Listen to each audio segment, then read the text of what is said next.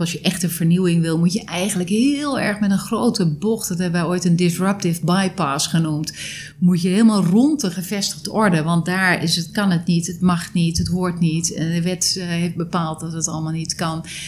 En wat je nodig hebt natuurlijk, is eigenlijk gewoon een vrij speelveld waarin je kunt gaan pionieren.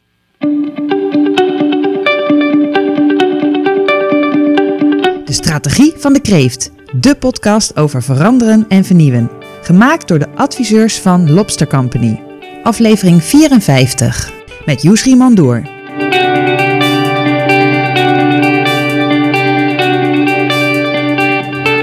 Ga alvast maar op het puntje van je seat zitten, want vandaag ben ik op bezoek bij Seats to Meet in Hartje Utrecht. Terug bij de bruisende plek waar ik samen met Doreen en Chris jaren geleden de boekintroductie van Zo vernieuw je je businessmodel vierde. En ik heb hier nu een bijzondere ontmoeting met Marielle Seigers, de medeoprichter en eigenaar van Seeds to Meet. Marielle, welkom in onze podcast. Dankjewel, Jusri. Leuk om hier te zijn. Super. Marielle, ontmoet de juiste mensen op de juiste plek. Dat is de kracht van Seeds to Meet. Kun je allereerst even uitleggen hoe jullie die belofte waarmaken, Marielle? Ja, ja dat is echt precies uh, waar het over gaat wat ons betreft. Wij hebben eigenlijk een speelveld willen ontwikkelen met Seeds to Meet, waarop mensen elkaar op een andere manier uh, en misschien niet voor de hand liggende plekken uh, konden vinden.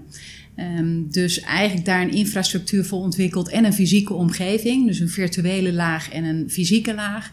Uh, daar allerlei plekken ontsloten wereldwijd. En, en het enige wat wij doen is eigenlijk proberen matches te maken tussen mensen om elkaar um, op hun persoonlijke kwaliteiten te kunnen vinden. En hoe, zijn jullie, hoe ben jij, en dat is samen met je compagnon Ronald van der Hof, hoe zijn, hoe zijn jullie daar ooit mee begonnen? Hoe is dat ontstaan voor de mensen die dat niet weten? Ja, wat wij zagen in 2005, denk ik ongeveer, dat er uh, nogal wat frictie was uh, in de samenleving. En met als resultaat in 2007, 2008 natuurlijk een hele grote crisis. Ja? Financiële crisis, bankencrisis, oliecrisis volgde daarop. En wij zagen eigenlijk een aantal hele grote trends in de samenleving. En, um, nou, eigenlijk één daarvan was dat, dat de wereld aan het veranderen was, de werkende wereld. Dat er steeds meer zelfstandig, wat wij zelfstandig professionals zijn gaan noemen, um, ZZP'ers uh, opstonden. Maar dat was een klein legertje van mensen die eigenlijk niet echt serieus werden genomen. Want je werkte of voor een organisatie en was dus ook heel duidelijk vindbaar. Ik werk bij Philips en, uh, en doe daar een bepaalde functie. Maar er waren steeds meer zelfstandigen die, die, die er tussendoor bewogen. En we zagen dat natuurlijk het geld heel uh, schaars werd met, met banken die omvielen. En dat mensen dachten van ja, ik kan mijn geld maar één keer uitgeven. Dus in de wereld waar wij actief waren, ontmoetingen van mensen. Dus uh, we hadden vergadercongrescentra destijds. Ja. Zagen we dat, dat uiteindelijk ook veel meer behoefte was om zelf de regie te nemen over die meeting. En ook uiteindelijk gewoon uh, ja, een, een, passende ruimte, een vergaderlocatie te vinden die binnen jouw budget paste. Ja. En daar zijn wij technologie voor gaan ontwikkelen, die mensen in staat stelde om, om zelf die regie te pakken, waardoor wij gewoon nog meer tijd en aandacht konden geven aan het verbinden van de mensen die uiteindelijk elkaar ontmoeten. En, en, als jij zegt zelf regie nemen over de meeting, waar moet ik dan precies aan denken? Wat, wat willen mensen dan? Ja, rondom een meeting is denk ik wel heel herkenbaar dat er vaak heel veel mensen zich mee bezighouden. Dus je hebt vrij veel in dat hele proces een opdrachtgever die besluit om een meeting te organiseren. En dan is er vaak een boeker, denk aan een secretaresse, die boekt dat. Dan is er een dagvoorzitter of een professionele gebruiker, noemen wij dat altijd. Dat is de laag van trainers, opleiders, eh, die dan uiteindelijk met die groep aan het werk gaan. En je hebt nog de eindgebruiker. En wij zeiden, als je nou in staat, zeg maar, al die verschillende gebruikersgroepen in staat stelt om zelf vanuit een centrale bron van informatie de regie over die uh, meeting te hebben ja, dan bespaar je uiteindelijk heel veel kosten doordat mensen zelf aan de knoppen zitten. Maar je geeft mensen ook heel veel invloed op het proces. Dus dat is de oorspronkelijke reden geweest dat we met Seeds to Meet zijn begonnen om eigenlijk die hele transactie, dat hele transactieproces slimmer, handiger, gebruikmakend van technologie vorm te geven. Um, en dat gecombineerd met een, een zeg maar, toch wel een wereld die, uh, waarin mensen heel erg zoekend waren naar weer nieuwe verdienmodellen, uh, wilden experimenteren met uh, nou, hoe ga ik nou uiteindelijk door die crisis laveren. En wij voelden heel sterk de behoefte dat we in die, ja, in die wereld iets te doen hadden. Ja. Ik denk dat dat um, Ja. Zo kijk ik daar althans. Uh, bedoel, Precies. uiteindelijk de herinnering vervaagt een beetje, want het is daarna geëvolueerd tot wat het nu is. Ja. En je vergeet af en toe wel eens van de oorsprong. Dat was echt dat transactionele proces. Exact. Opfrissen, vernieuwen. Ja. En slimmer doen. En mensen daar veel meer in betrekken. Waardoor ze zelf de regie Ja. hadden. ja, dus eigenlijk gewoon heel erg handig, praktisch. En ik kan zelf aan de knoppen eh, draaien. Ja. Nou herinner ik me ook nog in die tijd dat zeg maar dat faciliteren van die onverwachte ontmoeting. Dat was ook een heel belangrijk onderdeel binnen de filosofie. Hè? Wat kun je daarvan vertellen? Nou, dat raakt die, eh, die wereld van die zelfstandigen. Die, ehm, die eigenlijk gewoon vrijwel meteen zeiden wij van als we nou zo'n nieuw concept eh, op de markt zetten, dan heb je daar ambassadeurs bij nodig. Dan is dat ook handig om eh, de regie zeg maar, van het promoten van zo'n concept, om dat ook aan het netwerk te geven. Nou, we hadden in die tijd nog geen LinkedIn en Facebook. Nee. En, eh, Nee. wat heel in de kinderschoenen stond was Twitter. Dat heeft ons absoluut geholpen om mensen uit te nodigen om eigenlijk in de nou ja, wat we later ook allemaal woorden hebben gegeven, maar om gebruik te maken van de overvloed van onze ruimte, daar met elkaar dus als zelfstandigen samen te werken aan allerlei gezamenlijke projecten. Maar dan vroegen we ze wel meteen van, joh, maar kunnen jullie dan met hashtag S2M of hashtag Seeds2Meet ook vertellen wat je hier allemaal zo al doet en hoe gaaf het hier is. En Ja. eh, nou, die mensen gingen binnen no time daar echt een rol in vervullen, die voor ons heel erg waardevol eh, was. Ze zijn rondleidingen gaan geven, mensen bekendmaken met het concept. Ze, was eigenlijk, we zeggen altijd, het was de, de grootste en goedkoopste helpdesk van, eh van Seeds to Meet. Ja. Want ze gaven echt letterlijk eh, mensen uitleg bij hoe het reserveringsproces werkte. En, nou, dus wij zagen eigenlijk vrij snel dat dat ongelooflijk waardevol was. Ja, dus de klant als ambassadeur en als se- servicemedewerker dus ook. Eigenlijk wel. En Ja. ook eh, ja, af en toe de deur open doen als de receptie net onbemand is. Dus ze gingen eigenlijk ook, gingen die zelfstandigen gingen ook een rol in het hele uitvoerende proces vervullen. Ja. Nou, daarmee werden ze natuurlijk veel meer eigenaar, mede-eigenaar eigenlijk van het totaal, eh, totale proces. En dan zie je uiteindelijk er iets gebeuren dat je veel meer schouder aan schouder als partners met elkaar aan het werk bent. Dus je krijgt een vervaging. Dat is denk ik, eh, als ik terugkijk wat er gebeurd is, vrij snel. Dat mensen ja, mee gingen doen, gingen co-creëren. We noemden dat toen de prosument. Ja. Dus eigenlijk mee produceren van uiteindelijk eh, ja, het, het hele totaalconcept. Ja. Nou, en dat was, dat was wel redelijk eh, ultiem. En wij zijn dat later zijn we dat, eh, het woord sociaal kapitaal gaan, eh, gaan geven. Ja. Dat we zeiden, dat zijn eigenlijk, is dat gewoon, het is en een, een enorme ehm, ja, waardevolle plek voor mensen aan het worden, waarin ze elkaar kunnen vinden. Dus relevante ontmoetingen hebben met mensen die je anders nooit zou ontmoeten. En ze doen ook echt mee aan het, aan het creatieproces. Waardoor ze ook die verantwoordelijkheid voelen. En ja, je eigenlijk gewoon een totaal nieuwe organisatie met elkaar vormt. En dat betekende dus ook dat jullie heel erg die facilitator van die ontmoeting moesten worden. Zowel fysiek als online. Ja, dat voelden wij heel sterk. Dat in de, zeg maar, de, de klassieke wereld, waarin mensen dus vaak in die organisaties werkten en van daaruit opereerden, dat wanneer ze daaruit kwamen, dat, dat, eh, ja, dat er enorme waarde gecreëerd kon worden. En bijvoorbeeld de schaarste in de arbeidsmarkt, dat was ook een kenmerk van die crisis destijds. Nou, sowieso natuurlijk dat budgetten werden krapper. Ja. Dus organisaties moesten op een andere manier ja, toch nog steeds eh, eh, vergaderruimtes inkopen. En je zag dus dat hele leger, die opkomst van die Ja. Ehm, en, en ja, wij zeiden van ja, we hebben zo enorm veel mogelijkheden om die mensen aan elkaar te verbinden. Die organisaties aan die zelfstandigen. En uiteindelijk gewoon ja, dan toch nog steeds te doen wat we altijd deden. Alleen daar wel zomaar de, de eh, co-creatie met de uiteindelijke boeker. Met de gebruiker van die, van die meetingruimte. Dus ja, dat, dat heeft eigenlijk het, het concept gevormd. Ja. En, ehm, En ik herinner me toen ook nog dat je, als je dan hier kwam inderdaad, van een verzoek om, om eh, die hashtag eh, S2M te gebruiken. Ja. Maar ook van als zelfstandig professional dat je je, je zichtbaar Ja. moest maken als je hier dan van die ruimte gebruik wilde maken. Hoe werkte dat precies? eh? Ja, wij, wij dan? eigenlijk wel vanaf het begin van eigenlijk wat we bieden Ja. op zo'n ontmoetingsplek is een podium Ja, voor mensen. Exact. En mensen die ieder hun eigen unieke kwaliteiten hebben, die zijn vaak, zeker als je zelfstandig bent, natuurlijk heel onzichtbaar. Want ja, je hebt geen naam van Philips boven op je, op Nee. je voorhoofd staan. Dus om die mensen een plek te geven waar ze hun verhaal konden vertellen, ja, daar zijn we eigenlijk een podium voor gaan bieden. En dat zijn we gaan doen vanuit de overvloed van mogelijkheden die je toch al in zo'n vergadercongreslocatie hebt. Want bijvoorbeeld die algemene ruimtes die je in dit soort plekken ziet, maar zo zijn die er natuurlijk ook in ieder kantoorgebouw. Uh, dus dat is al meteen zomaar een, Ja. een vervolg, uh, wat een, voor ons een logisch vervolg was. Dat als je dat soort ruimtes tot een podium maakt waarop ieder zijn eigen verhaal kon delen. En je vergroot dat uit, je zet daar echt letterlijk de spotlights op en zorgt dat dat, dat gedistribueerd wordt door al die ambassadeurs die uiteindelijk zich verbonden voelen met dat Seeds to Meet concept. Ja, dan krijg je eigenlijk binnen no time werden we een trending topic op Twitter Ja. met onze hashtag S2M en uiteindelijk destijds nog maar één locatie Ja. in het centrum van, uh, van Nederland. Ja. Dus dat ging binnen no time als een olievlek. Nou, en dat hebben we natuurlijk de jaren daarna met alle social media kanalen die erbij zijn gekomen. Alleen nog maar verder kunnen Verder brengen. ja. Want, want daarna zijn jullie het concept verder gaan distribueren. Kun, kun je Ja. daar wat over vertellen? Hoe Ja, dat, eh, toen, in eerste instantie zijn we begonnen dus met onze eigen plekken op die manier eh, inrichten en, eh, en delen. En toen hebben we eigenlijk een aantal jaren later partijen uitgenodigd van... joh, als jij ook een fysieke plek hebt en je Ja. wil ook het netwerk daarin activeren... en motiveren om hun verhaal te delen en daar een podium aan bieden... Ja, gebruik dan ons model, ons concept... ja. Ehm, en toen zijn we dat heel schaalbaar gaan inrichten. Dat, dat je eigenlijk binnen eh, ja, je plek kon aanhaken bij Seeds to Meet. En dan weet je, destijds heette, dat Inspired by Seeds to Meet locatie. Dus het, het enige wat wij zeiden is, je deelt met elkaar het gedachtegoed. We geloven in de kracht van sociaal kapitaal. En doe maar mee. En verder zijn we niet als een franchise-formule, zoals je dat normaal gesproken zou doen, alles vast omlijnd gaan inrichten. We hebben gezegd: het gaat om, het, om de visie, het gaat om het gedachtegoed en de bereidheid die je hebt dat je je overvloed wilt delen.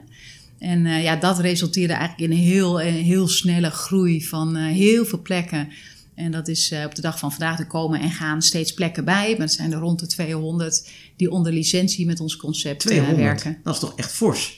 Ja, dat is best, best uh, ik zeg altijd wel, in Nederland is dat wel het sterkst vertegenwoordigd. Hier Ja. hebben we ook uh, dit soort, zoals waar we nu in Utrecht zijn, grotere locaties, wat wij onze key-locaties noemen. Ja. Daar zie je ook de kenmerken, zeg maar eigenlijk de, de uitgangspunten van het ge- gedachtegoed, zie je daar het sterkst vertegenwoordigd. Ja. Daar zijn alle onderdelen van het concept ook terug te vinden. Maar um, ja, je kunt ook in Indonesië of uh, anywhere op de wereld vind je Seeds to Meet plekken. En dat heet tegenwoordig Powered by Seeds to Meet locaties. En die bieden dan bij wijze van alleen maar een aantal werkplekken op een dag.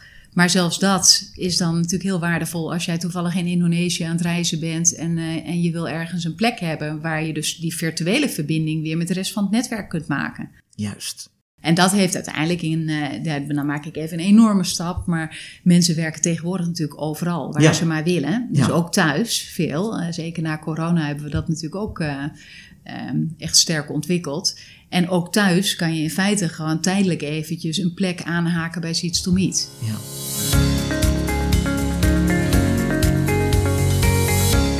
Hey, en wat onderscheidt nou een goede Seeds to Meet locatie ten opzichte van een misschien een net iets minder goede Seeds to Meet locatie? Wat maakt het verschil? Ik denk niet echt dat je van goed of, uh, of minder goed kunt, Nee? kunt spreken, dat om te beginnen. Want ik denk dat iedere plek heeft zijn eigen unieke kenmerken. Okay. En, en in ieder geval als die bereidheid maar aanwezig is om, om de deuren open te zetten. En um, ja, eigenlijk die ontmoeting te faciliteren, dan, dan is het al goed. Ja. Dus ik, ja, ik denk dat dat zit hem dus niet. Natuurlijk is het zoals je. Er is wel een. Uh, we hebben heel veel onderzoek gedaan naar die dynamiek Ja. zeg maar, in groepen mensen. En natuurlijk is het zo dat als je een bepaalde schaalgrootte hebt, dus bijvoorbeeld zo'n plek als hier in Utrecht, ja, dan bruist het heel erg. Ja. En dan mensen voelen dan ook die energie nog veel duidelijker, want dat is natuurlijk virtueel een heel ander soort dynamiek dan in een fysieke omgeving. Dus ik denk dat ik wel kan zeggen dat uh, dat een bepaalde grootte van een fysieke plek en de hoeveelheid, uh, ja, letterlijk stoelen, dus seats die, uh, die aangeboden worden, wel maakt dat het beter tot zijn recht komt. Ja. En dat mensen wel meer ja, gemotiveerd worden om ook mee te doen en zichzelf ook te durven laten zien. Want hoe laten mensen zich zien? Hoe kunnen ze zich zichtbaar maken? Ja, dat kan dus virtueel op het, op het uh, platform wat, Ja. we, wat we daarvoor ontwikkeld hebben. Ja. Dus je kan eigenlijk, nou ja, op het moment, we hebben in het concept, dat is denk ik goed om even uit te leggen, Ja. uh, hebben we eigenlijk twee betaalmiddelen geïntroduceerd. Ja. En dat was twintig jaar geleden, was dat natuurlijk best uniek. Dat we zeiden, je kunt betalen met geld, maar dat geld werd natuurlijk steeds schaarser. En we zijn vrij snel daarna, toen we zagen wat de waarde van die ambassadeurs waren, zijn we ook het betaalmiddel sociaal kapitaal gaan introduceren. ja. Dus je kunt een, een stoel bij Seeds to Meet, naarmate je je meer openstelt voor een ontmoeting met andere mensen, kun je daarvoor met je sociaal kapitaal betalen. En hoe stel ik mij open voor andere mensen? Dat je bereid bent om jouw kennis te delen. Ja. Eigenlijk je netwerk te ontsluiten. Nou, Ja. dat is tegenwoordig natuurlijk al helemaal eh, heel waardevol als mensen dat Zeker. doen. Dus wat je dan eigenlijk doet, je reserveert zo'n stoel. Je doet eigenlijk eenzelfde transactie als wanneer je een stoel met privacy reserveert. Waar je echt je eigen ding doet en je dus ook niet open hoeft te stellen voor Nee. een ontmoeting. Maar op het moment dat je die stoel reserveert en je kiest ervoor om je wel open te stellen, dan komt daar dus geen geldelijke transactie bij kijken, maar betaal je wel met een aantal kennisgebieden. Ja. Dus jij maakt je reservering. Je Ja. wordt altijd natuurlijk gevraagd om een profiel aan te maken voor het vastleggen van die transactie. En dan vervolgens zeg je van ja, maar ik ben goed in eh nou, businessmodellen. Ja. En ik, ben, eh, ik hou heel erg van tennissen. Ja. En ik ben ongelooflijk eh, Ja. Creatief. Nou, het begint dus met een aantal eh, van dat soort persoonsgebonden kenmerken, zou ik maar zeggen. Het zijn ook niet per se disciplines of zo. Nee. Het, ma- het mag gewoon wie jij bent, wat jij bereid bent om te Je toont jezelf. je toont jezelf. En dat begint dus eigenlijk heel voorzichtig. En dat, ja, daarin word je eigenlijk steeds natuurlijk uitgenodigd om dat vooral uit te gaan bouwen. Dus Ja. op een gegeven moment heb je een enorme wolk aan, aan kennisgebieden en aan persoonlijke kenmerken. En op basis van die, wat wij noemen tags, Ja. word jij gematcht met andere mensen, Mhm. uiteraard, om te beginnen. Dus we hebben een algoritme ontwikkeld wat zorgt voor de, voor de verbindingen tussen mensen, maar ook mensen met kennis. Ja. Kennis die voor jou wellicht waardevol is, die je kunnen inspireren om weer net wat verder te komen in eh, dat waar je mee bezig bent. Events, die natuurlijk heel interessant kunnen zijn voor jou om, Ja. eh, om eens aan deel te nemen. En dan hebben we daarnaast nog vragen en antwoorden. En dat is eigenlijk een soort, ja, dat loopt overal doorheen. Maar als je ergens nu een vraag over hebt en je zit waar dan ook ter wereld, dan kan je die stellen. Dan geef je weer tekst aan mee. En dan kijkt eigenlijk het algoritme kijkt van wat zijn nou de mensen die dat antwoord mogelijk voor je hebben. Ja. Dus dan krijg je ook heel, ja, je krijgt eigenlijk heel gericht die vragen aangeboden. En je hebt dus ook vrij snel antwoord. Ja. Dus Ja. dat, nou, dat zijn eigenlijk een beetje de zo. En we hebben tegenwoordig ook nog groepsmogelijkheden. Dat je een groep op een bepaald thema weer aan elkaar, bij elkaar houdt. Als je bijvoorbeeld een event hebt georganiseerd. Dus wij bieden eigenlijk al dat soort middelen die je steeds maar in staat stellen om uit je comfortzone, uit je bestaande bubbel te Ja. komen. En gewoon onverwacht relevante mensen te ontmoeten. Ja, mooi. Serendipiteit, dat is eigenlijk de sleutel Ja. eh, van het concept. Een prachtig concept vind ik. Eh, da- daarom hadden we het ook destijds in dat boek Zo vernieuw je businessmodel ook als case omschreven. En nou ben ik heel benieuwd van wat gebeurde er daarna? Hè? Want ook toen al, herinner ik me, de, het waren jullie al flink aan het, aan het groeien met eigen locaties en, en locaties van derden. Want ik heb het idee dat de filosofie nog steeds voor een groot stuk overeind staat. Ja. Wat is, er- wat is er wel echt veranderd, vernieuwd in die afgelopen pakken beet vijf jaar in Seeds to Me? Ja, er is heel veel veranderd. Sowieso hebben we natuurlijk een enorme coronacrisis eh, gehad. Dus Ja. in die zin kun je zeggen dat wat, toen wij begonnen, wat we voelden dat de wereld echt, eh, de samenleving heel snel veranderde, was dat natuurlijk met de coronacrisis eh, toch ook wel heel duidelijk zichtbaar. Nou, dat is een, een, een tijd geweest die natuurlijk voor de locatiehouders echt heel ingewikkeld was. Ja. Dus als ik vijf jaar geleden kijk, dan denk ik, eh, is het een continue vernieuwing die eigenlijk steeds plaatsvindt, omdat we voortdurend eigenlijk met dat netwerk in verbinding staan. Het echt een decentrale organisatie is, waar eigenlijk dus steeds nieuwe initiatieven ontstaan. Ja. En, en ja, dat, dat, dat is dus eigenlijk ja, een aaneenschakeling van vernieuwingen. Ja. Dus dat concept dat groeit. En ik, ik zeg altijd, het is een soort ecosysteem van, van natuurlijk verbonden mensen in dat netwerk. En iedereen die, die bouwt daaraan mee. En eh, dus voor corona, ehm, maar zat hem vooral in de groei van, van, van nieuwe plekken, andere plekken. eh, zagen we ook dat steeds meer corporates mee gingen doen. En Ja. dat die ook hun, deuren open wilden stellen. Dus we hebben hele gave voorbeelden van bijvoorbeeld een Achmea... die een heel gaaf Lab 55 noemen Ja. ze dat. Dat is een Powered by Seeds to Meet plek. Dat was in die tijd, waren dat Ja. wel echt waar, waar ik ook het gevoel had van... Nou, daar, en dat voel ik tot op de dag van vandaag. Daar is nog enorm veel te doen om mensen die onder die steen hebben gelegen... binnen die organisatiegrenzen... om die gewoon echt kennis te maken met eh, ja, wat wij hebben gezien... wat in die onderstroom van de samenleving natuurlijk al enorm gebeurde. Op een andere manier met elkaar waarden uitwisselen. Uh, weet je, experimenteren met waardebepaling achteraf. Uh, allerlei hele gave nieuwe schoolsystemen. En een Permanent Future Lab, waar mensen met allerlei nieuwe technologieën aan het, aan het klooien zijn. En aan het ontdekken zijn van wat kan je daar nou voor de zorg en voor onderwijsvernieuwing. En Ja. Dus dat soort dingen, dat zagen wij. En we zagen steeds meer dat organisaties daar natuurlijk ook dringend behoefte aan hadden. Ja. Nou, en toen kwam corona een aantal jaren daarna. En dat heeft wel echt alles weer eventjes in een ander licht gezet. Toen hebben we eigenlijk vrij snel gemerkt en gevoeld dat ondanks dat werkplekken, dat vaak die kantoren dus ook meteen, meteen dicht gingen. Uh, zo van ja, we moeten geen risico's lopen. En uh, de meeste locaties van Seeds to Meet, in ieder geval hier in Nederland, hebben gewoon deuren opengelaten voor de coworkers. Dus de, de werkplekken bleven, ook al was het op anderhalve meter afstand, bleven Ja. wel uh, dankbaar gebruikt worden.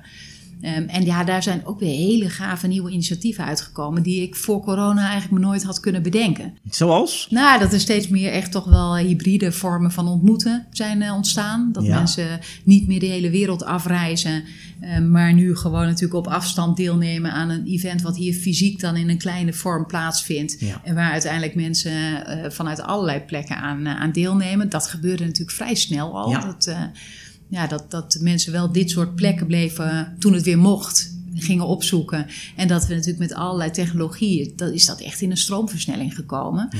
Dat mensen van thuis uh, natuurlijk wel deel konden nemen. En uh, dat we niet meer allerlei onnodige kilometers uh, gingen maken. Ja. En dan, toen was het heel fijn. Wij hebben dat altijd de third space. In feite, wat wij doen is niet een third place. Dat is eigenlijk meer de plek tussen kantoor en thuis in. Dat, dat zou je een third place, hè, dat zijn van alle, alle cowork plekken die er afgelopen jaren uit de grond zijn gekomen. Dat, dat zie ik echt als uh, third places. Maar wij hebben echt een third space gecreëerd. Mhm. En dat is echt wel die virtuele laag waarin je ja, gewoon echt plek ongebonden toch in verbinding blijft met... Ja. Uh, ja, met mensen die, eh, die voor jou waarde kunnen creëren. Ja, want dat maakt het onderscheid tussen inderdaad al die plekken waar jij als coworker Ja. ergens kunt werken. Het nieuwe Ja. kantoor of uh, tribes of Ja. uh, Regis. Dat zijn allemaal eigenlijk fysieke plekken. Um, ja, wat ik altijd zeg, daar hebben ze eigenlijk de vierkante meter geflexibiliseerd. Ja. Super waardevol en is heel veel, heel veel behoefte aan. Maar wij hebben natuurlijk altijd de spotlights op die veranderende mens, op die samenleving gezet. Ja, En dat was in corona natuurlijk, was dat wel heel duidelijk. Dat, uh, ja, op dat moment werd er even geen geld verdiend. Want de ruimtes met privacy mochten een tijdje natuurlijk niet, uh, niet, niet open van, uh, van de overheid. Dus Zeker. daar konden we weinig mee. ja, Maar dat we wel dat sociaal kapitaal meer dan ooit zagen stromen. Ja. Dus mensen gingen echt enorme creatie van, van allerlei gave hybride events. En, en dan zie je echt wel wat de kracht is van zo'n netwerk.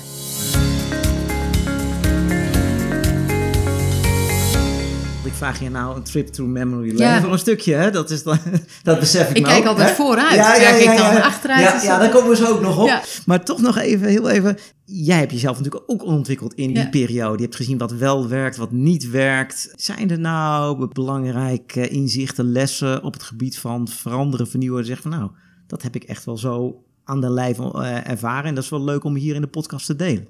Nou ja, het belang van, van uh, toch wel met elkaar uh, uiteindelijk uh, visie blijven delen. Is Ja. denk ik, uh, dat is sowieso een rode draad in alles wat we doen. Dat ik zie dat heel veel mensen en organisaties heel erg op processen gericht zijn. En wij hebben altijd gezegd, je moet echt uitzonderlijk veel tijd besteden met elkaar aan een gedeelde visie. Ja. En dat heb ik ook wel gemerkt in de, zo'n coronatijd. Dat mensen uiteindelijk natuurlijk genoodzaakt niet fysiek bij elkaar konden komen. En dat dat dan toch wel heel veel lastiger is via het scherm. Dus echte intervisies, echt elkaar, weet je, ook op gevoelsniveau raken en, en bereiken. Ja, dat is toch wel voor de, voor de mensen die in dit concept, in de kern van het concept meedoen, is dat echt wel heel erg belangrijk uh, gebleken. En dat, dat heb ik ook echt wel. Ik, ik zeg altijd van. Uh, het, het, is bizar, vind ik, om te zien wat dan zo'n crisis met mensen doet. Dat het toch wel weer onder in de piramide van Maslow. een Ja. soort van overleving natuurlijk uh, plaatsvindt. Maar bij wijze van spreken, als ik, als, ik ben altijd bezig met dat concept en hoe ontwikkelen we dat door. Ja, dat als je mensen dan niet meekrijgt, omdat ze gewoon bezig zijn met overleven. Dus, en mensen bedoel ik bijvoorbeeld de locatiehouders. Ja, die hadden natuurlijk een hoogste prioriteit. Zorgen dat je die balans weer in uh, Hoofd boven water houden. En letterlijk overleven. Ja.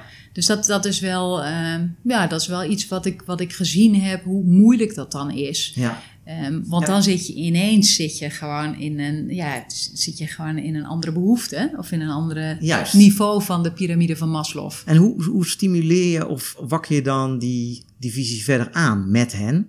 Ja, voor een deel toch ook wel weer daar ruimte voor geven om het eh, weer te laten ontstaan. Ja.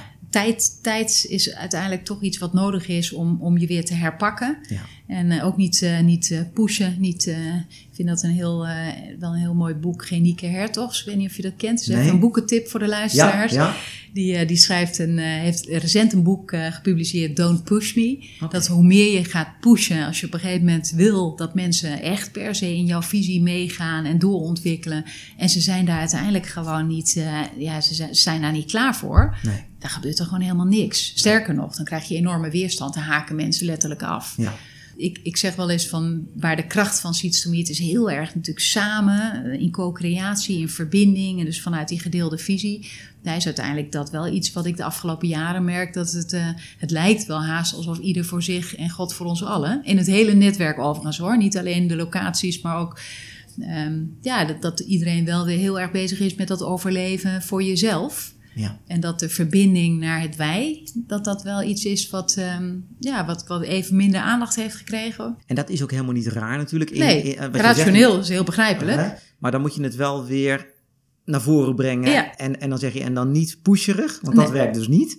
Nee, dus toch weer uitnodigen en, eh, en ja, blijven delen waar, waar je zelf voor staat. En, Ja. en ook kijken welke kant dat dus op gaat. Want ik, ik voel wel heel sterk dat Siet Smit bestaat nu 20 jaar. Ja, kun je nagaan. En eh, ja, het is best, best een eh, behoorlijke lifecycle al. Ja. Met ups en downs. En eh, ja, is het uiteindelijk op dit punt gekomen. Ronald en ik zelf zijn er natuurlijk ooit te bedenken van geweest. En hebben dat zien evolueren. Dat hebben we echt met elkaar gedaan. Dat is, dat is, niet, dat is absoluut niet iets wat wij alleen ooit hadden kunnen doen. Nee. En dat het nu wel, ja, voor mijn gevoel, Ronald is nu 70 eh, net geworden. Ja. Ik ben de 50 gepasseerd. Ja. Ja, dus dat het nu echt wel tijd is om gewoon weer heel veel ruimte te geven aan, aan ook een nieuwe generatie en, en vernieuwing in het netwerk. Ehm, ja, die uiteindelijk daar dan toch ook weer richting aan gaan geven. Ja. Dus daar, dat is precies de fase waarin we nu zitten. En dan kan ik me ook voorstellen na 20 jaar dat je zelf dan ook weer gaat kijken van goh, eh, binnen of buiten Seeds to Meet, wat is mijn volgende ontwikkelstap? Ja, Ik weet dat je ook nog met een aantal andere dingen bezig bent. Wat, wat kun je me daarover vertellen? eh? Nou ja, wat de afgelopen twintig jaar al heel vaak voorbij kwam, is dat je, als je dan ziet dat die samenleving zo verandert, dan, eh, dan gaat dat natuurlijk niet alleen het werken raken. Dan raakt dat in feite gewoon de, de hele. Ja, eigenlijk de hele infrastructuur, hoe wij met elkaar eh, georganiseerd zijn. En zo ben ik ook al jaren, hadden we het naast coworking, wat natuurlijk het woord is, wat ook pas later, toen wij met Meet begonnen, bestond dat nog niet. Nee. Nou, nu heeft iedereen daar wel een beeld bij. Maar zo heb je ook co-living. En dat is wel iets waar ik ook al, eh, waar we meerdere keren in de verleiding zijn gekomen, dat mensen zeiden van, joh, maar moet je dan ook niet dit vertalen naar wonen? Dus we hebben daar wel initiatieven in gestart. Bijvoorbeeld Seeds to Meet for Locals. Dat was eigenlijk, eh, hoe kan je jouw werkplek thuis, net als Airbnb, ook beschikbaar stellen als een soort mini-vergaderzaaltje? Ja, Want alleen is ook maar alleen. Hè? Dat was ook een beetje eh, voor die zelfstandig professionals die dan thuis hun eigen kantoor hadden. Vonden dat ook wel leuk om dat te delen. beetje reuring ook. Precies. Ja, Dus wij hebben, dat, we hebben dat wel meerdere keren. Hebben en Seats to Meet for Locals was één initiatief. En het andere was Seats for Silence. Echte stilteplekken in de natuur. En, eh, Oh Ook een heel gaaf initiatief. Maar echte, hoe wij met elkaar wonen, daar voel ik nu wel, en daar ben ik het afgelopen jaar heel druk mee geweest, om te kijken van hoe kan je nou dat wat we met Seeds to Meet hebben gedaan, uitvergroten naar een woonplek. Zodat eigenlijk de, de, ja, de, eigenlijk de, de frictie die er nu is met ouderenopvang, ik bedoel, we vergrijzen natuurlijk in de samenleving, maar er is te, tekort aan mantelzorg en, en eh, allerlei voorzieningen voor ouderen. En jongeren komen eigenlijk niet eens meer aan een woning. Eh, die, die komen er gewoon niet tussen omdat ze geen hypotheek krijgen. De starters hebben een dilemma. Mensen die graag willen werken, eh, vrouwen bijvoorbeeld die, eh, die kinderen krijgen, hebben geen kinderopvang. Ook dat is een enorme frictie. Dus je ziet op allerlei fronten dat gewoon de manier waarop we met elkaar samenleven het niet meer doet. Dus dat was wel wat toen onze trigger was voor dat werken is opschudden en daar een speelveld voor creëren. Ben ik daar nu heel erg gefascineerd door. ja, En dat lijkt me super tof om te zien dat er een soort van seeds to meet. En dan hebben we een concept dat heet Join Commons.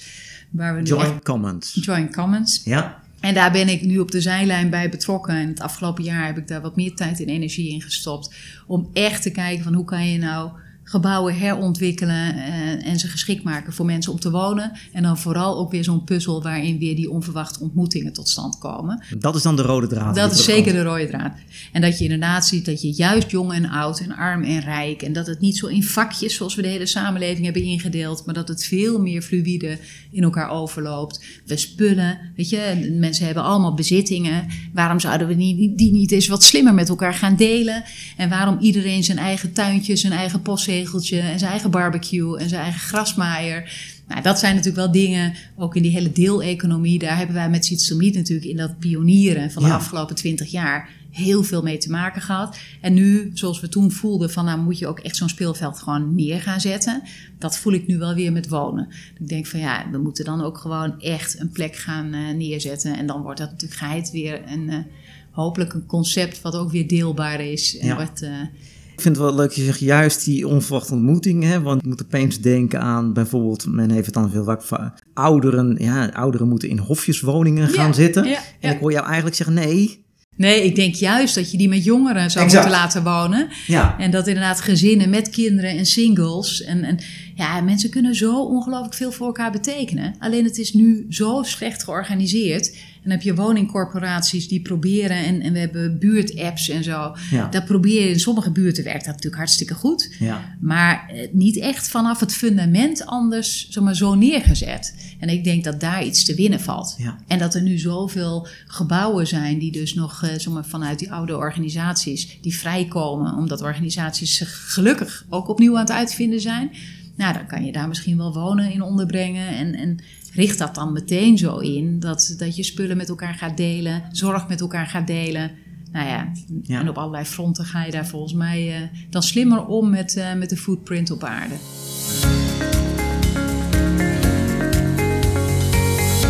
Dan komen we ook een beetje bij het onderwerp van jouw drijfveer. Hè? Je hebt dit 20 jaar gedaan bij Seeds to Meet. Nu zeg je van nou, volgens mij zou iets ook mogelijk moeten kunnen zijn bij een ander maatschappelijk probleem waar we met z'n allen nu last van hebben, namelijk die, die woningcrisis die hier plaatsvindt. Wat is dan jouw drijfveer in, dat stimuleren van die ontmoetingen? Kun, kun je me daar eens in meenemen? Wat, wat drijft je daarin, eh, Marielle? Nee, wat, waar ik nu pas op mijn 51ste achter eh, eh, kom, is dat je als je terugkijkt, kun je altijd een hele mooie rode draad zien Ja. in je leven. Ja, dat is makkelijk. Dat is bij mij in mijn jonge jeugd denk ik al begonnen. Ja. Dat, eh, daar zijn mijn ouders de veroorzakers van.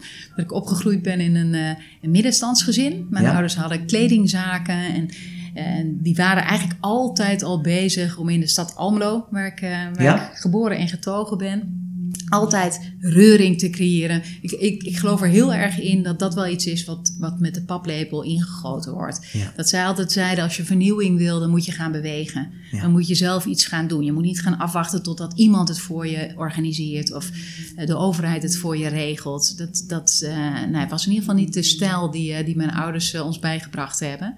Dus ze waren altijd van modeshows tot eh, allerlei activiteiten, de ster speciaalzaken met elkaar samen laten werken en dan een soort loyaliteitsconcept voor klanten. En nou, al, allemaal dat soort dingen, dat leer je volgens mij van jongs af aan. Ja. Daarna ben ik hogere hotelschool gaan doen. Ja. Nou, daar zit natuurlijk het hospitality element eh, in. Dat ik het altijd wel heel fijn vind als mensen zich ergens welkom en, en op hun plek voelen, zich thuis voelen. Ehm, dus dat, dat, ja, ik denk dat dat element is bij mij ook heel sterk vertegenwoordigd. Dus ook op woonplekken, maar ook op dit soort werkplekken. Dat het een soort huiskamergevoel is. En dat je je gehoord voelt. Dat je aandacht krijgt voor wie jij bent. En eh, dat is een tweede element. Ja. En ik ben altijd al, ze noemden mij vroeger altijd gadget girl. Dus ik ben altijd wel de technologie, eh, eh, heb ik vrij jong omarmd. Zeker als het je kan helpen om uiteindelijk gewoon dingen slimmer te doen. Waardoor je meer tijd en aandacht kunt geven aan dat waar het wat mij betreft om gaat in het leven. En dat is gewoon de echte verbinding met elkaar maken. Ja. Dus mijn drijfveren zitten wel heel duidelijk in. eh, nou, ik denk dat hospitality gevoel, dat, dat ik vind dat iedereen een fijne plek verdient waar je kunt wonen en werken en leven op aarde. Ja. En, ehm, nou ja, en dat, dat dan zeg maar, zo slim mogelijk, al die technologie die nu over ons heen komt als een tsunami, dat je dat gewoon leert gebruiken in je voordeel. En dat het ons helpt om uiteindelijk ehm, ja, dingen zo, zo slim mogelijk te doen. Waardoor je ja, allemaal uit het leven kunt halen, denk ik, wat, eh, wat erin Wat erin zit. Mooi. Toch nog even heel kort terug naar de wonen en werken. Hè? Zie je dan de, dezelfde uitdaging in dat ontwikkelen van dat soort concepten uh, in de woonmarkt als in Seeds to Meet? Of is dat toch echt wel wezenlijk anders? Um, ja, ja, want zodra mensen ergens wonen, dat, dat raakt toch nog net wel wat meer, denk ik. Uh, ja, een diepere laag. Ja. Dus ik, en ik heb ook wel gezien dat uiteindelijk dat, uh, zeg maar, wat wij hier bij Seeds to Meet zijn gaan doen, is natuurlijk, dat zijn we bijvoorbeeld in panden gaan doen die eh, die van, van grote institutionele beleggers eh, zijn. En soms is het een corporate gebouw. Of, maar als het gaat om wonen, ja, dan wil je eigenlijk natuurlijk ook een stukje mede-eigenaarschap van mensen. Dat, dat ze gewoon hun eigen plek, dat ze zich daar ook echt. Uh, ja. Echt, echt uh, ja, toch een soort van eigenaar. Ook al ben je dat op papier misschien niet. En ik denk dus dat er ook echt een nieuwe vorm moet worden bedacht. Um, waarbij wij denken nu aan een soort coöperatief model waarin je wel gezamenlijk eigenaar wordt van, van een stukje vastgoed. Maar misschien ook niet. Weet je, dat is ook iets wat, wat nog heel erg in ontwikkeling is. En daar kom je wel heel snel, en dat hebben we bij Seeds to Meet, dat is wel de les denk ik die ik geleerd heb. Als je echt een vernieuwing wil, moet je eigenlijk heel erg met een grote bocht, dat hebben wij ooit een disruptive bypass genoemd, moet je helemaal rond de gevestigde orde. Want daar is het, kan het niet, het mag niet, het hoort niet. En de wet eh, heeft bepaald dat het allemaal niet kan. En wat je nodig hebt natuurlijk ook op wonen, is eigenlijk gewoon een vrij speelveld waarin je kunt gaan pionieren. Ja. Nou, dat is bij woonplekken best wel ingewikkeld in Nederland met name, kan ik ja, me voorstellen. Nou, zeker de afgelopen jaren zijn natuurlijk ook nog qua wetgeving best wel een aantal dingen veranderd. Plus dat het best kostenintensief is om iets, of het nou een gebouw herontwikkelen is of een gebouw uh, uh, ontwikkelen. Ja, daar komen best wel behoorlijke investeringen bij kijken. En dat maakt het wel meteen, wat, wat ik zelf ook afgelopen jaar voelde, heel zwaar. Het is wel meteen een enorm construct wat er nodig is. Ja. En dat is best een spanningsveld. Dat vind ik zelf ook uh, nog wel, daarom vind ik het juist ook leuk, denk ik, een mooie uitdaging. Maar de wereld is ook heel erg veranderd in de afgelopen twintig jaar. Ja. En dat wat het met Sietsomiet deed, dat doet het nu niet meer. En ik denk dat inderdaad, ja, dat, dat wonen nog veel meer het fundament raakt van, uh, uh, van mensen. Want uiteindelijk, ja. Helder. Jij zei van tevoren, ja, ik, we hebben niet gescript, dus ik, ik, ik, ik, zie gewoon wat er gebeurt. Nou, ik ga je nu wat vragen. Ik heb namelijk, en de, de vaste luisteraars die weten dat, hier een envelop. Oh. Dat is het zogenaamde kreeftkaartenspel. Oh. Want je zit nu helemaal in de strategie van de kreeft. Van spelletjes. Ja. Mijn vraag is, pak een kaartje uit de envelop. Ja. En daar staat een lichaamsdeel van de kreeft op. En dan ga ik vervolgens wat je, ga ik het zo meteen toelichten. Eén kaartje eruit halen, Marielle. Ja. Ongezien. Even kijken. Oh, nou, dat is een mooie. Het brein. Het brein. Wat wij bedoelen met het brein, dat is uh, als het ware het eigenaarschap voor de vernieuwing. Ja. Hè? Dus ik zeg altijd gekscherend ja, maar als wij, je had het net over een disruptive bypass, dat vond ik wel een mooie term die ik nog niet eerder had gehoord. Oh nee. Nee, nee, dat is wel mooi. Uh, dus ik zeg altijd richting de mensen die daar dan, nou ja, in conceptfase zitten van jongens, maar willen jullie het echt? En ben je dan ook bereid om de offers die daarbij horen, om die te gaan dragen? Dus ook boten bij de vis doen, ja. uh, om die visie die je hebt neergezet, om die daadwerkelijk te gaan realiseren.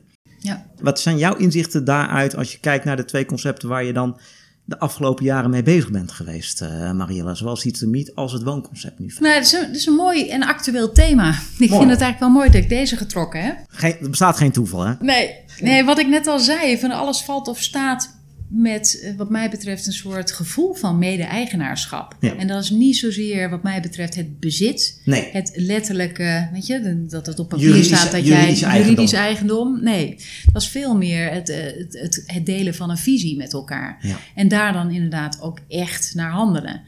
Nou, dat, dat, dat is best moeilijk om, om alle klokken gelijk te zetten. En om daar echt, uh, nou, echt een gedeeld beeld van wat betekent dat dan? Zeker in een wereld die zo snel verandert is dat dus echt, uh, ja, dan moet je echt met de billen bloot en echt met elkaar contact maken op, op uh, de essentie. En uh, nou, dat heb ik zowel bij dat woonconcept, heb ik dat toevallig, uh, dat is dan meest recent gemerkt, dat je op een gegeven moment toch wel belangen tegenkomt van, van wat ik dan de gevestigde orde noem. Uh, waar uiteindelijk toch weer vaak financiële belangen aan de grondslag liggen. En dat mensen dan toch ergens iets van vinden en daar invloed op willen hebben. Want ja, wie bepaalt, uh, of wie betaalt, bepaalt. Ja. Ehm, en, en, daar hebben we echt geprobeerd van, uh, zelfs met iets als uh, een juridisch eigenaar of een steward-owned model. Ken je dat? Steward ownership? Nee. Een nieuw goed. juridisch model. Dat zijn van die nieuwe. Ja, ja. Ja, eigenlijk is het ook al niet meer helemaal nieuw, maar wel bijvoorbeeld als je dat op zo'n woonomgeving toepast, dat je zegt van je hebt een. We, we zijn voornemens om een kapitaalfonds uh, op te richten, mm -hmm. waar uiteindelijk investeerders instappen die geen invloed hebben op de purpose, de mission statement van, van het concept zelf. Ja. En dat is best wel een heel cruciale, want als inderdaad dat eigenaarschap betekent dat je wel invloed hebt, dan maakt het meteen vaak de vernieuwing uh, kapot. Ja. Dus dat, dat uit elkaar trekken is bijvoorbeeld voor dat, voor dat fundament van een nieuw woon, uh, woonconcept best belangrijk.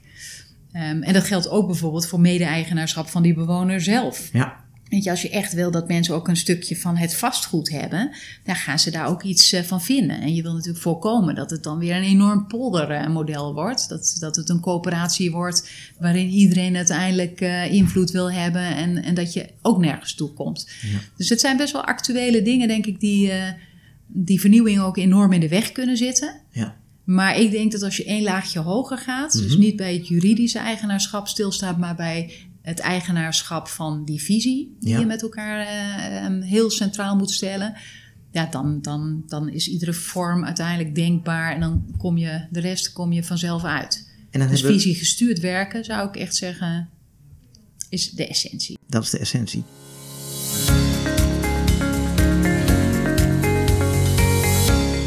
Nou is het mijn ervaring ook wel dat ehm, om dan vervolgens die visie te realiseren, zijn er vaak ook een aantal moedige besluiten nodig. Ja. Wat zijn nou moedige besluiten waar jij eh, mee in aanraking bent gekomen of waar je misschien wel voor staat of eh, waar je mee te maken hebt?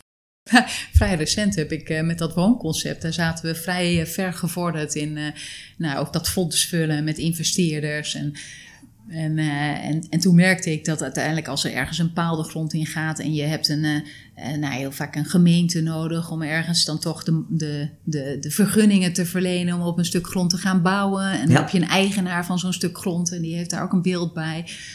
Ehm, dat ik op een gegeven moment merkte bij dit specifieke concept dat het voelde als zo'n enorm zwaar en log construct.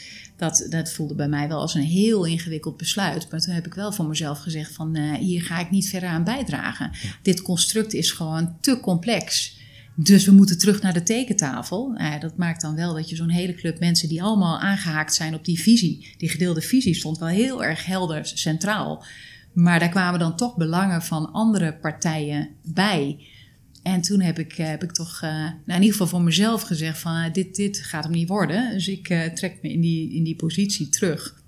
Ja, En dan zie je wel dat dat eh, behoorlijk veel effect heeft. ik kan het zeggen. Want is- Gelukkig maar, Ja, dus, dus, dus dan zeg je eigenlijk van nou, het voelt niet goed Het voelt zoals niet het nu, hoe het nu georganiseerd Nee. is. Dit dan- gaat hem niet worden en zo. dan liever te- ten halve gekeerd dan ten hele gedwaald. Ja. Eh, maar het is ook lastig voor de mensen die dan al met jou op reis Ja. zijn, denk ik. ja, en dat voelt natuurlijk wel als eh, in de steek laten. Ja. En allerlei gevoelens van... Ja. Ja, het is gewoon lastig. Het is gewoon ingewikkeld. Omdat je dan denkt van. eh, maar tegelijkertijd, wat ik altijd merk, is als je dan toch het spanningsveld benoemt. En bij jezelf zeg maar, eh, geen afbreuk doet aan je eigen intuïtieve gevoel dat het niet, niet klopt. Dat heel veel mensen opgelucht ademhalen. Ja. En denken van, nou, pff, het is goed dat jij het zegt. Ja. En dan denk Want ik wel ja, dat al. moed. Dus gaan, ja, ik dacht het al, maar ik durfde het niet te zeggen Ja. met alle gevolgen van, eh, van Ja. dien. Dus Ja. dat, dat is denk ik wel waar ik, ehm, wat ik echt ook van Seeds to Meet wel en al onze ontwikkelingen geleerd heb. Ja. En misschien ook al wel in mijn jonge jaren van mijn ouders, die ook steeds Ja. herijkten en steeds zeiden van dit wel. En dat, dat ja, je doet toch maar kill your darlings Ja. eh, af en toe. Ja. En, of af en toe, misschien wel vaker dan eh, af en toe. Maar ook naar je intuïtie durven luisteren, Ja. proef ik er een beetje in. Of is dat Heel duidelijk. plat? Nee, heel duidelijk. Nee, bij mij is mijn intuïtie is echt mijn eh, interne kompas. Ja. En dat, eh, ja, dat gun ik iedereen, dat je daar heel veel ruimte aan geeft. Maar ja. dus het voelt in dat opzicht, voelt het dan ook haast niet als moed, maar meer als een soort uh, ja, vanzelfsprekendheid. ja, je bent het gewend om dat te doen. Hè? Ja. Maar goed, je moet dan wel nog Het is niet altijd populair makend, Nee. hè? Nee, snap ik. Hey, als laatste, mijn ervaring is ook wel vaak, eh, zeker mensen die de 50 gepasseerd zijn, dan wil men nog meer ook maatschappelijk eh, actief worden. En Ja. voor mij ben je daar ook nog mee bezig. Ja, zeker. Kun je daar nog iets kort over vertellen eh, als, als laatste Ja. onderdeel van de podcast, eh, Marielle? Ja, wat ik wel heel leuk vind is dat ik, dat ik de laatste drie, vier jaar nu actief ambassadeur ben van iets wat een heel gaaf initiatief is. ehm, wat Buzz Women heet, met dubbel Z. En ja? ehm, B- B-U-Z-Z Z, women. women. Ja. En dat gaat eigenlijk over onderwijs op wielen aanbieden aan vrouwen die in de wereld op plekken zitten waar ze gewoon letterlijk geen toegang hebben tot onderwijs. Ja. Nou, als vrouw en als moeder ehm, voel ik me ook bevoorrecht dat wij in een deel van de wereld opgroeien waarin dat potentieel wat je in je hebt zo ongelooflijk makkelijk ontwikkeld kan worden. Maar als jij in een dorp zit in India of in Gambia en vorig jaar ben ik er eh, toevallig ben ik eh, toevallig ben ik er als ambassadeur met die club geweest en eh, hebben we ter plekke gezien hoe ongelooflijk waardevol dat is. Als je vooral die vrouwen die die dorpen gewoon niet uitkomen omdat het gewoon fysiek qua afstand veel te, Te ver is. Ja. En als je die dan dat onderwijs op wielen in hun dorp aanreikt, ja, dan kunnen ze eigenlijk oneindig veel zelf oplossen. Van armoede, maar ook alle klimaatissues die daar nog schrijnender zijn. Nou ja, je ziet dan dat er enorm die ogen gaan stralen. En, en nou, in plaats van geld naar dat soort landen brengen, vind ik het echt geweldig om te zien dat het natuurlijk, wat ik bij Seeds to Meet ook gedaan heb, dat het een soort vliegwiel op gang brengt. En dat ze uiteindelijk de oplossingen voor alle issues zelf prima kunnen, kunnen vinden. Maar ze moeten wel in eerste instantie in hun kracht worden gezet. En eh, dat Buzz Women hebben we nu 500.000 vrouwen mee, eh, mee bereikt. Prachtig. En het is eigenlijk gewoon een beetje zoals het concept van Seeds to Meet ook werkt. Dat je het loslaat, decentraal eh, aanbiedt en uiteindelijk zorgt dat ze het op eigen kracht verder kunnen brengen. Ja. En ehm, ja, dat, dat vind ik echt geweldig om te doen. En ook weer de ontmoeting faciliteren dan En uiteindelijk. daar, ja, daar gaat het. Want als je 60 vrouwen die eh, s ochtends eh, om vier uur met zweet op hun voorhoofd op het land staan te werken met een kind op hun rug. Als je die met z'n zestigen bij elkaar zet en dan komt er zo'n bus aan en er ja, komt eigenlijk een soort pop-up workshop ruimte uit. Super pragmatisch. Maar je ziet gewoon meteen dat die vrouwen zich verbonden voelen met elkaar. En, en samen eigenlijk gewoon eh, ja, op weg gaan naar, naar ja, in co-creatie ook weer samen het vinden van de oplossingen. Ja, dat is echt goud. Dat Ja. is zo gaaf om te zien. Mooi. Ja. En dat, eh, nou, dat gun ik wat dat betreft. eh, we hebben als missie om in 2030 10 miljoen vrouwen op die manier bereikt te hebben. Nou, dat is voor mij dan ook wel, dat raakt mijn ambitie. Dat ik denk, nou, dat moet, eh, dat moet kunnen lukken. Mooie b-hack aan het eind van de podcast. Marielle, dank voor je, voor je deelname. Ontzettend mooi om elke keer die rode draden bij jou terug te zien komen. Faciliteren van de ontmoeting, de, de infrastructuur daarvoor neerzetten.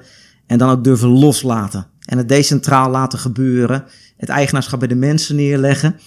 Eh, en het dan ja, eh, laten ontstaan. En ook naar je intuïtie luisteren als je denkt... ja, maar dit is de verkeerde afslag. We moeten toch weer even terug naar die tekentafel. Voortdurend. Ja, Ja, dankjewel voor je tijd. dankjewel. Leuk dat je hebt geluisterd. De Strategie van de Kreef podcast is een productie van Lobster Company. Adviseurs voor strategieontwikkeling en het bouwen aan groei. Abonneer je via je favoriete podcast app, zodat je automatisch een seintje ontvangt als er een nieuwe aflevering verschijnt. Heb je een reactie of zelf een mooi verhaal om te delen? Mail ons dan op groei@lobstercompany.nl.